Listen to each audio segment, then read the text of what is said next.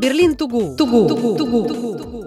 Подкаст на русском языке о немецкой столице, ее достопримечательностях, богатой истории и традициях, вкусной кухне и замечательных людях. Привет, друзья! С вами снова я, Мария Павлова, ведущая подкаста «Берлин Тугу. Весь город в одном подкасте». И не за горами Рождество. Я очень люблю Германию в это время – вы знаете, такое чувство, что какой-то очень большой, красивый и добрый человек, ну, конечно же, волшебник, щедро посыпал всю страну такой смесью корицы, мускатного ореха, кориандра, наверное, ванили, марципана и апельсиновые цедры.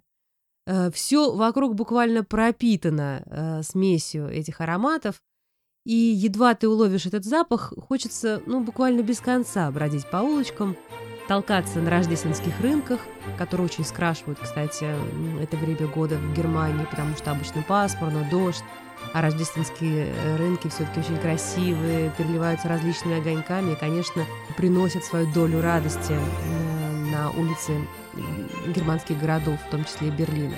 В общем, хочется пить горячий глинтвейн, пробовать различные вкусности на этих самых рынках, ну и вообще радоваться предстоящему Рождеству.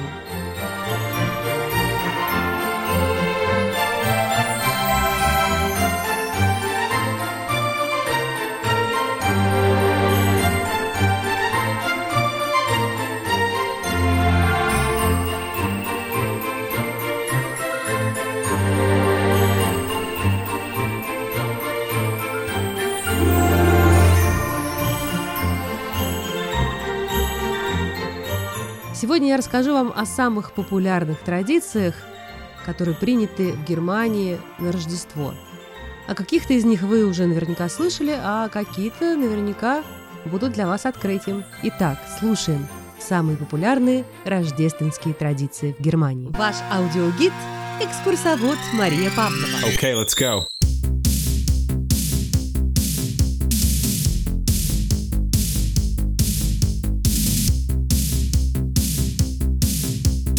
Друзья, многие из вас наверняка не слышали такое слово «адвент», но в Германии это слово знают практически все, потому что слово «адвент» непосредственно связано с приходом Рождества. Именно с адвента в Германии начинается подготовка к Рождеству. Это значит, что пора украшать дом, сжигать первую свечу на венке Адвента, так называемом, да? Я сейчас попозже чуть расскажу, что это такое. Готовить подарки для близких и предвкушать сочельник, то есть святой вечер. Вообще слово «адвент» переводится с латинского языка как «пришествие», а само слово латинское звучит как «адвентус». Ну, понятно, «адвентус» – типичное такое латинское слово. Продолжительность адвента составляет около четырех недель. Это не точное, не точное время, не точный срок. Но обязательно адвент включает в себя четыре воскресенья, то есть полные три недели с добавлением от одного до шести дней, в зависимости от того, на какой день недели в этом году приходится Рождество. И именно к первому адвенту в Германии уже открываются большинство рождественских рынков. А первый адвент, как правило, наступает у нас в конце ноября. Во время Адвента в храмах ранним утром служится святая месса в честь Пресвятой Девы Марии. Символом этой мессы является как раз зажженная свеча, которая освещает путь идущих прихожан в церковь до восхода солнца. Чтобы свеча не погасла, ее обычно ставит специальный такой фонарик с прозрачными окошками. Именно оттуда, кстати говоря, от э, этого традиционного действия и пошла традиция украшать дома веночком с четырьмя свечами, каждый из которых загорается в воскресенье. А вообще рождественский венок был введен в немецкие рождественские традиции гамбургским лютеранским теологом которого звали Йоган Хинрих Вихерн. Этот добрый человек взял на воспитание к себе несколько бедных э, детей, сирот. И в Адвент эти несчастные дети часто спрашивали, когда же наконец наступит Рождество. Ну, им хотелось праздника. Чтобы дети могли отсчитать дни сами, в 1839 году Вихерн сделал из старого деревянного колеса венок – украшенный 24 малыми красными и четырьмя большими белыми свечами. Каждое утро в этом венке зажигалась по одной маленькой свечке, которым по воскресеньям потом добавлялась одна большая белая свеча. В самой символике рождественского венка можно выделить несколько значений. Изначально прибавление света в венке, то есть каждый раз новая свечка зажигается, я уже говорила, символизировало ожидание рождения Христа. К этому добавились потом и дополнительные значения, что неудивительно, которые были обусловлены круглой формой венка. Да? Рождественский венок с четырьмя свечами ассоциируется у многих э, с земным шаром и четырьмя сторонами света. Круг как бы символизирует вечную жизнь, которую дарует воскресенье, зелень, потому что венки сделаны из, из, из зелени, из еловых или сосновых лав. Это цвет жизни, а свечи – это свет, который осветит мир в Рождество.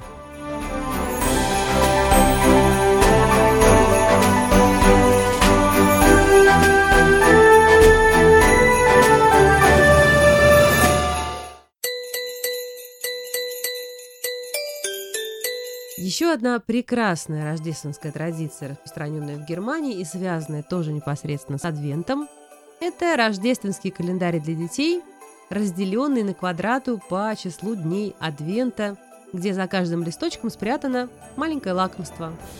Открыл окошечко, достал вкусняшку, усладил э, этой вкусняшкой время ожидания Рождества и еще на один день приблизился к вам этот чудесный праздник. Обычай считать декабрьские дни, оставшиеся до праздника, и отмечать каждый день из них маленьким подарком появился больше ста лет назад. А сама история адвентовских календарей, которыми буквально завалены сейчас э, немецкие магазины, уходит корнями в 17 век. Современные рождественские календари, по-немецки они называются Adventskалендер, это, конечно, немножко другое, но предназначение их такое же – за привычный рождественский адвент-календарь э, в виде ларца или картонной коробки вот с такими окошечками немцы благодарят Герхарда Ланга, э, сына протестантского пастора из небольшого городка Маульброн, и его маму. Маленький Герхард постоянно приставал к маме с вопросом. «Ну когда же, наконец, наступит Рождество?» А женщина это богатство фантазии, которому можно лишь позавидовать, нашла очень оригинальный выход из положения – она нарисовала на картоне 24 окошка и внутрь каждого из них пришила крошечная печеница. Маленький Герхард вырос и превратился в большого Герхарда Ланга, но не забыл этого подарка. Как гласит легенда, в 1908 году благодаря ему с типографского конвейера сошел первый рождественский календарь фабричного производства. А где-то с 1920 года стали выпускать такие календари с окошками, за которыми скрывался маленький сюрприз, буквально повсеместно. Сейчас, как я уже сказала, в любом абсолютно немецком супермаркете, в любом немецком магазине обязательно продается рождественский адвентский календарь, внутри которого могут быть э, сладости или какие-то маленькие сюрпризики, маленькие игрушечки, маленькие книжечки, со сказками э, про Рождество и так далее. В общем, вариантов адвентских календарей великое множество, и, в общем, тут есть где разгуляться. Берлин to go! Вы также можете найти нас в Инстаграм, Твиттере, Телеграм, в нашей группе на Facebook, Ютубе, платформах подкастов Google, Яндекс, Apple и на нашем сайте. Подписывайтесь, ставьте лайки. Берлин to go, to go.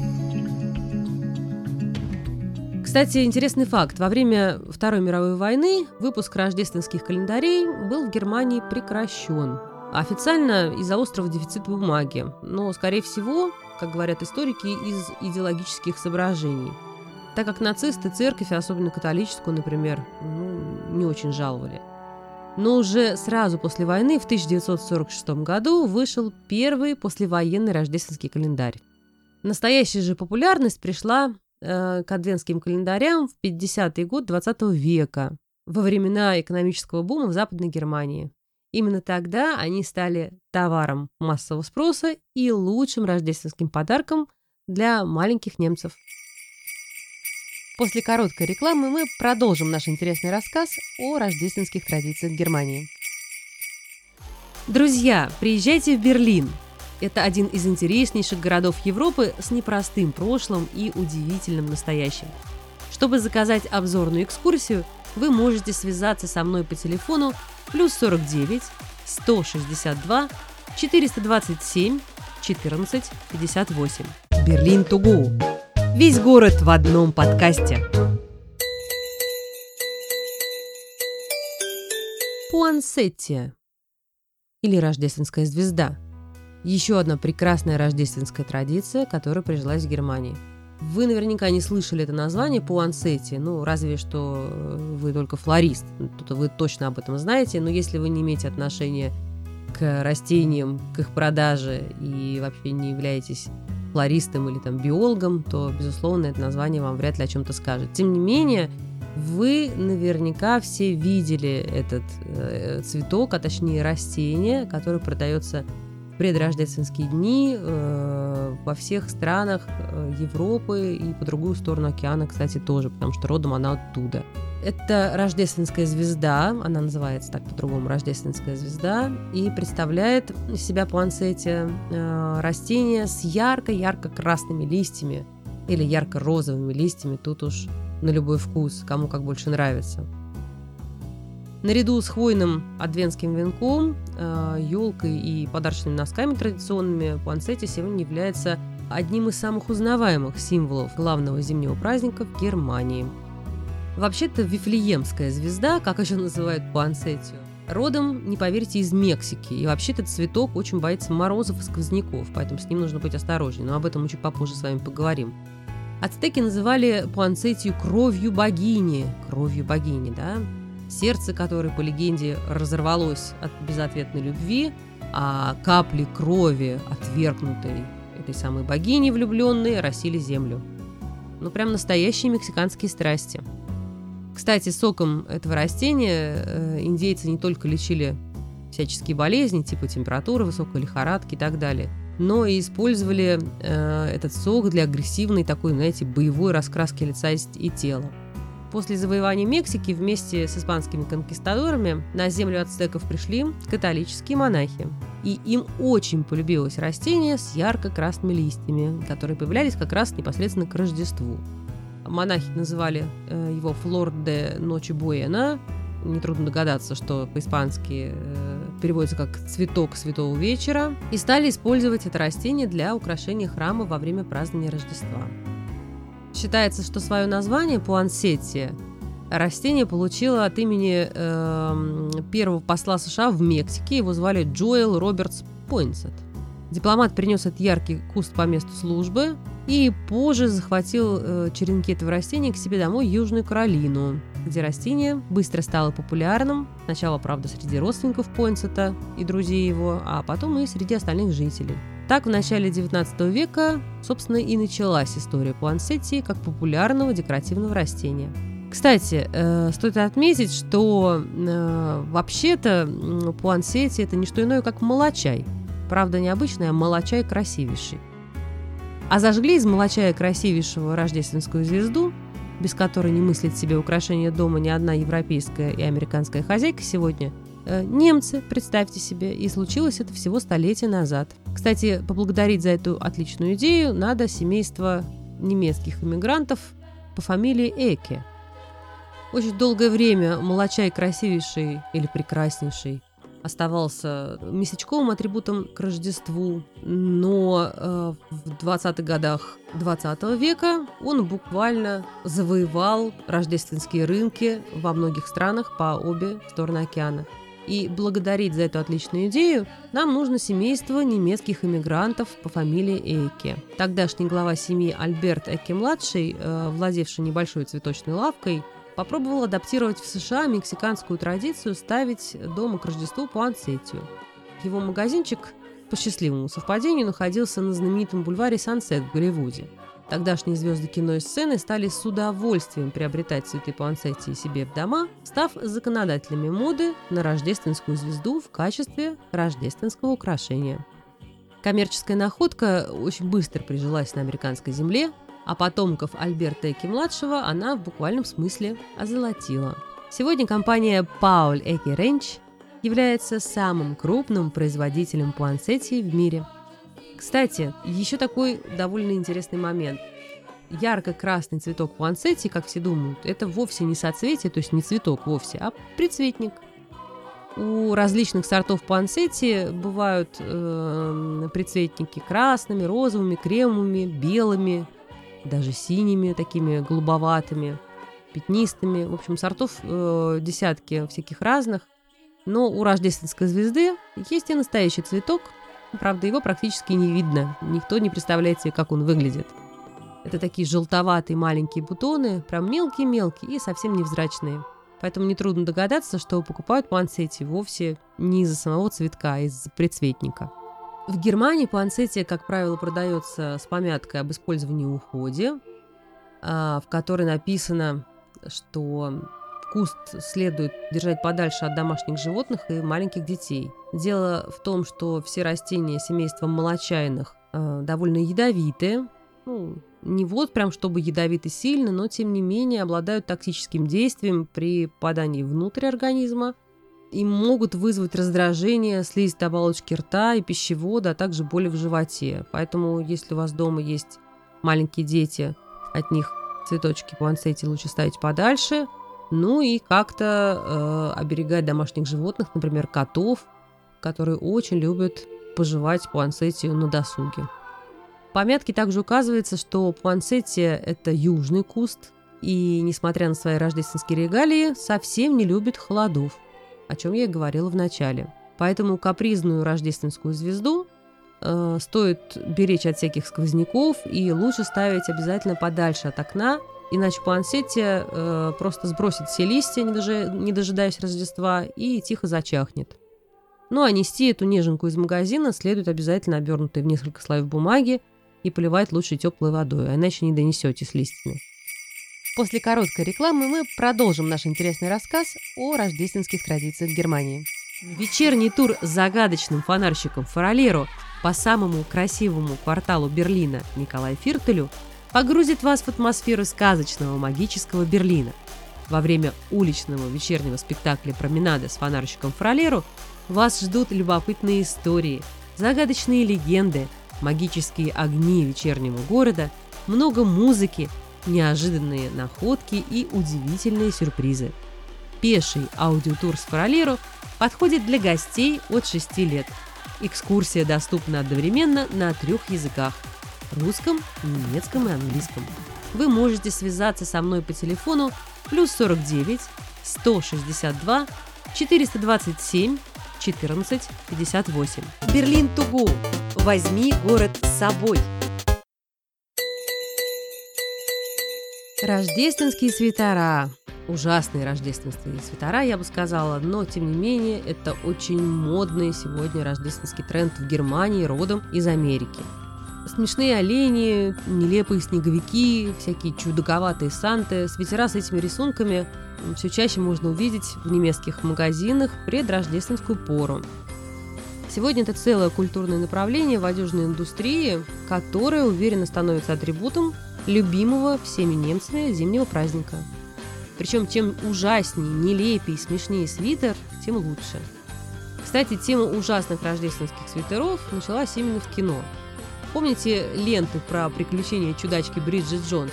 Так вот, в одном из эпизодов самого первого фильма, напомню, называется «Дневник Бриджит Джонс» и вышел в 2001 году, героиня, то есть сама Бриджит Джонс и ее жених Марк Дарси появляются в очень смешных свитерках с оленями. Эта сцена вызвала у зрителей не только смех сквозь слезы умиления, но, как выяснилось, большое желание ее повторить. Итак, ужасные рождественские свитера пошли в народ. Кстати, после премьеры фильма джемпер Марка Дарси был продан на аукционе Кристис – за 1900 фунтов, а деньги пошли в фонд киношколы, о чем э, исполнитель роли Марка Дарси, Колин Ферт, написал в своей автобиографической книге. Собственно, в этом и заключается смысл э, ужасных рождественских свитеров. По-английски они называются Ugly Christmas Sweaters.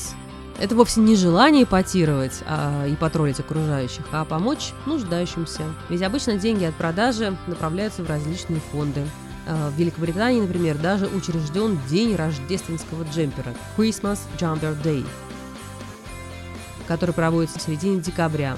А выручка от продажи свитеров э, частично идет в благотворительную организацию под названием Save the Children.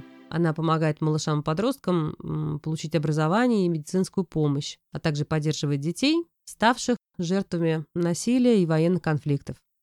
Ужасные рождественские свитера стали настолько э, популярным трендом в Германии, что свои рождественские свитера выпускают даже футбольные немецкие клубы, например, Байен Мюнхен или FC Кёльн, со всякими там козами, оленями, козлами и так далее.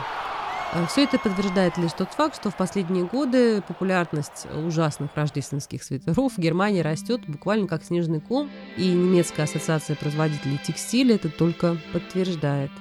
Кстати, неравнодушным э, к этим самым свитеркам остался даже мой муж, который терпеть не может э, все подобные штучки. Но у него, во всяком случае, есть несколько рождественских свитеров с Ози Осборном, летучими мышами и с американской футбольной командой New England Patriots. Будем надеяться, триумфальное хождение ужасных свитеров по Германии только начинается, и в ближайшие годы они станут в Германии настоящим рождественским культом.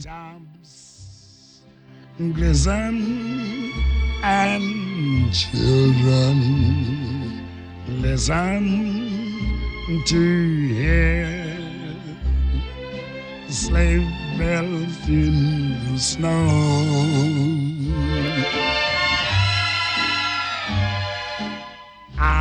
I'm dreaming of a white Christmas with every Christmas card I write. May your days be Рождественская выпечка – еще одна прекрасная германская традиция. Речь идет о рождественском а, кексе под названием «Штолен». Ни одно, буквально ни одно Рождество в Германии не обходится без штолена. Это такая традиционная немецкая выпечка, напоминающая младенца, завернутого в пеленку. По легенде, штолен придумал еще в XIV веке неизвестный повар из Дрездена.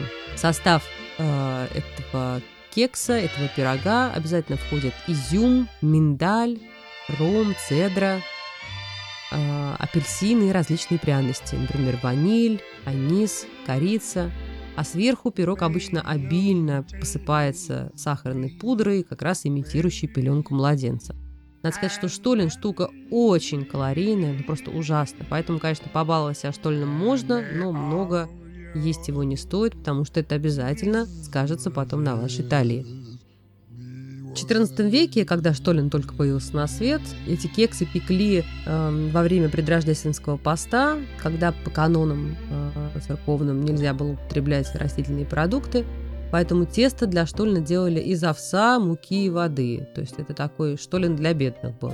Словатый вкус такой э, рождественской булки, конечно же, не отвечал изысканным требованиям желудков знати.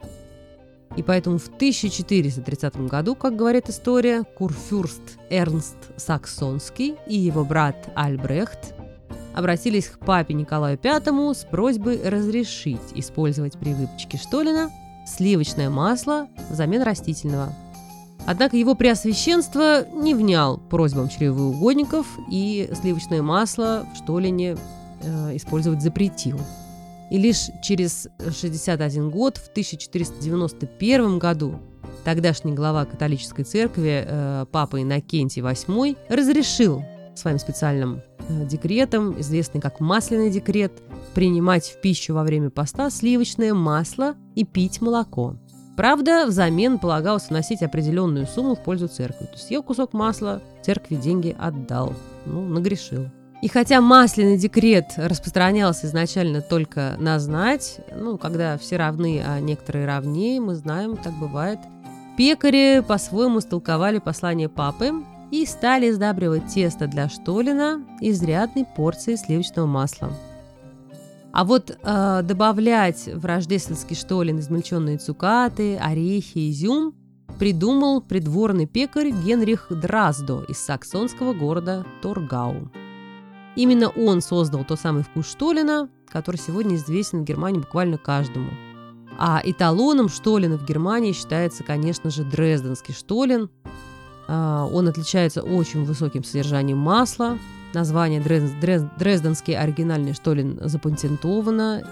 Если вы хотите привезти в подарок из Германии какую-то рождественскую штучку, какой-то рождественский сувенир, то можете смело брать штолен, э, причем лучше дрезденский штолен покупать в супермаркетах, потому что это будет самый настоящий, оригинальный рождественский штолен.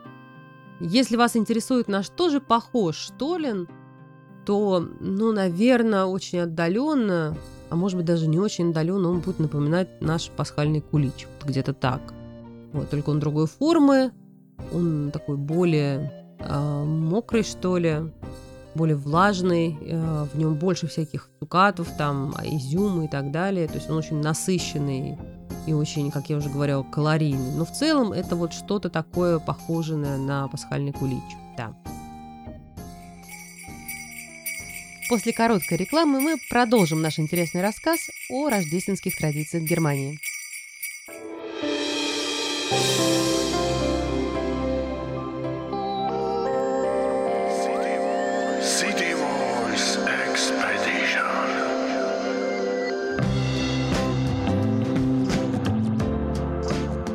Приветствуем вас, дорогие друзья!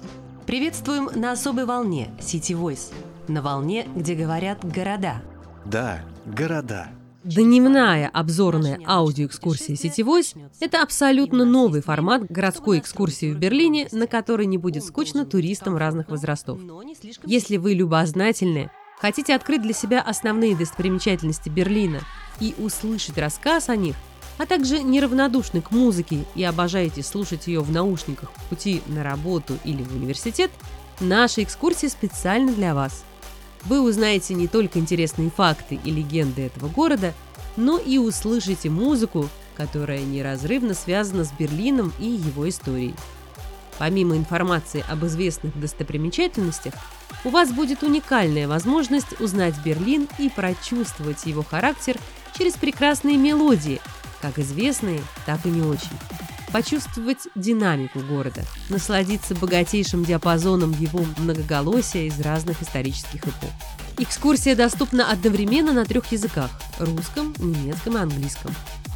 Старт через три, два, один. Старт! Вы можете связаться со мной по телефону плюс 49 162 427 14 58. Берлин to go. Вы также можете найти нас в Инстаграм, Твиттере, Телеграм, нашей группе на Facebook, Ютубе, платформах подкастов Google, Яндекс, Apple и на нашем сайте. Подписывайтесь, ставьте лайки. Берлин to go, to go.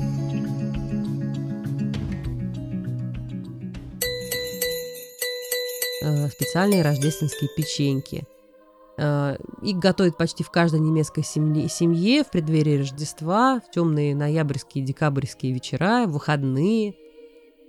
Хозяйки очень любят выпекать эти ароматные печенья. Потом они укладываются такие, знаете, в специальные жестяные коробочки, которые продаются здесь во всех э, одноевровых магазинах. То есть, если вы решили пойти по- во время адвента кому-то в гости, обязательно захватите с собой в жестяной коробочке. Это будет лучше, лучший подарок приглашающей стороне собственного изготовления, собственной выпечки.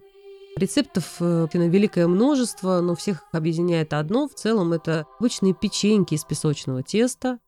Н- Кто-то добавляет там марципан, кто-то орехи, кто-то ничего не добавляет.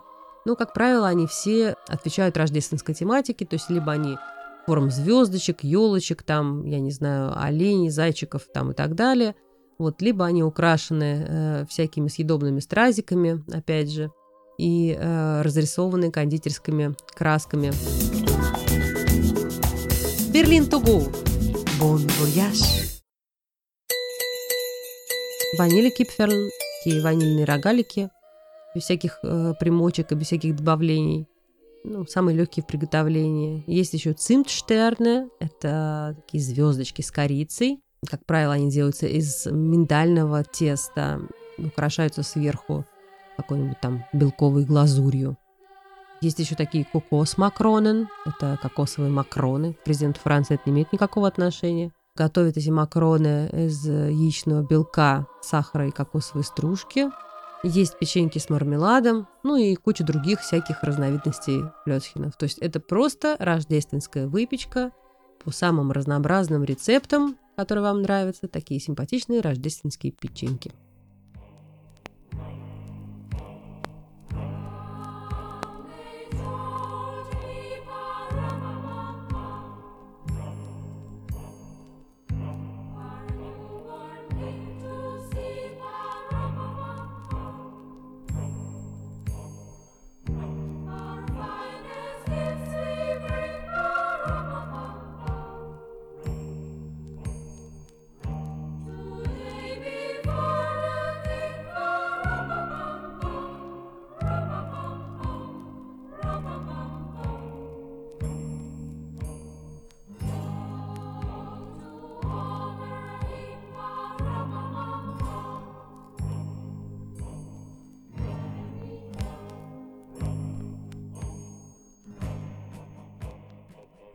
Друзья, в следующем выпуске э, нашего подкаста «Берлин Туго. Весь город в одном подкасте» мы продолжим с вами говорить о самых популярных сегодня рождественских традициях Германии и Берлине. Не болейте, наслаждайтесь наступающим Рождеством. Желаю вам всего хорошего. До следующей недели. Ставьте лайки, ибо каждому воздастся по лайкам его. Всем пока! С вами была я, Мария Павлова. Берлин Тугу Германия в одном подкасте.